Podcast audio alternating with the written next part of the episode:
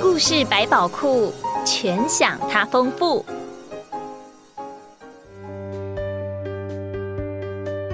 从前有一位职业是做挑水的人，他用扁担挑了两桶水，一个桶子有明显的裂缝，另一个桶子是完好无缺。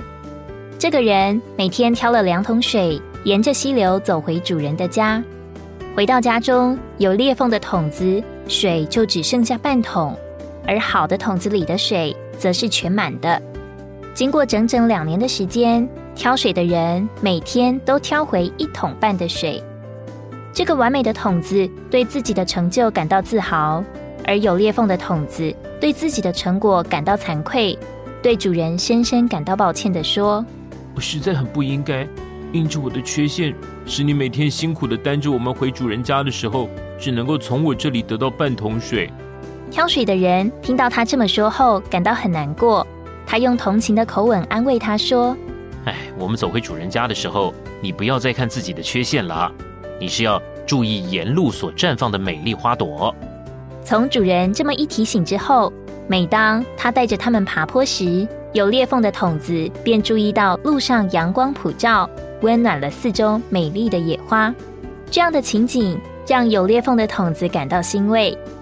但等到回家的时候，这个有裂缝的桶子看见桶内又只剩下半桶水，不禁悲从中来。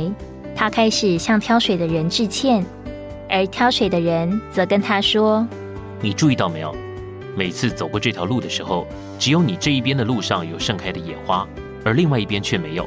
为什么会这样呢？”因为我知道你的缺陷，我使用你的缺陷来成为别人的祝福。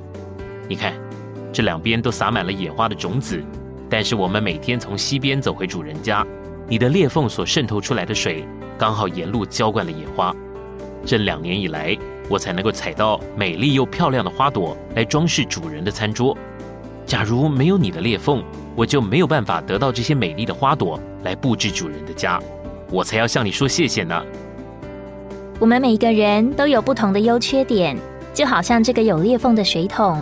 但如果我们也愿意把自己的软弱交到神的手中，他也能像那一位挑水的人一样，使用我们的软弱来美化环境，来装饰主人的餐桌。在神的手中，没有任何东西是白白浪费的。换句话说，我们的缺点也能成为别人所没有的优点，在我们的缺陷上成为别人的祝福。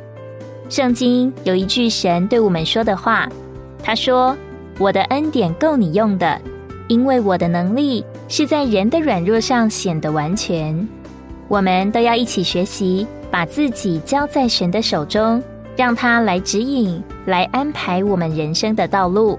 只要神把我们放对地方，我们的缺点就会成为最大的优点。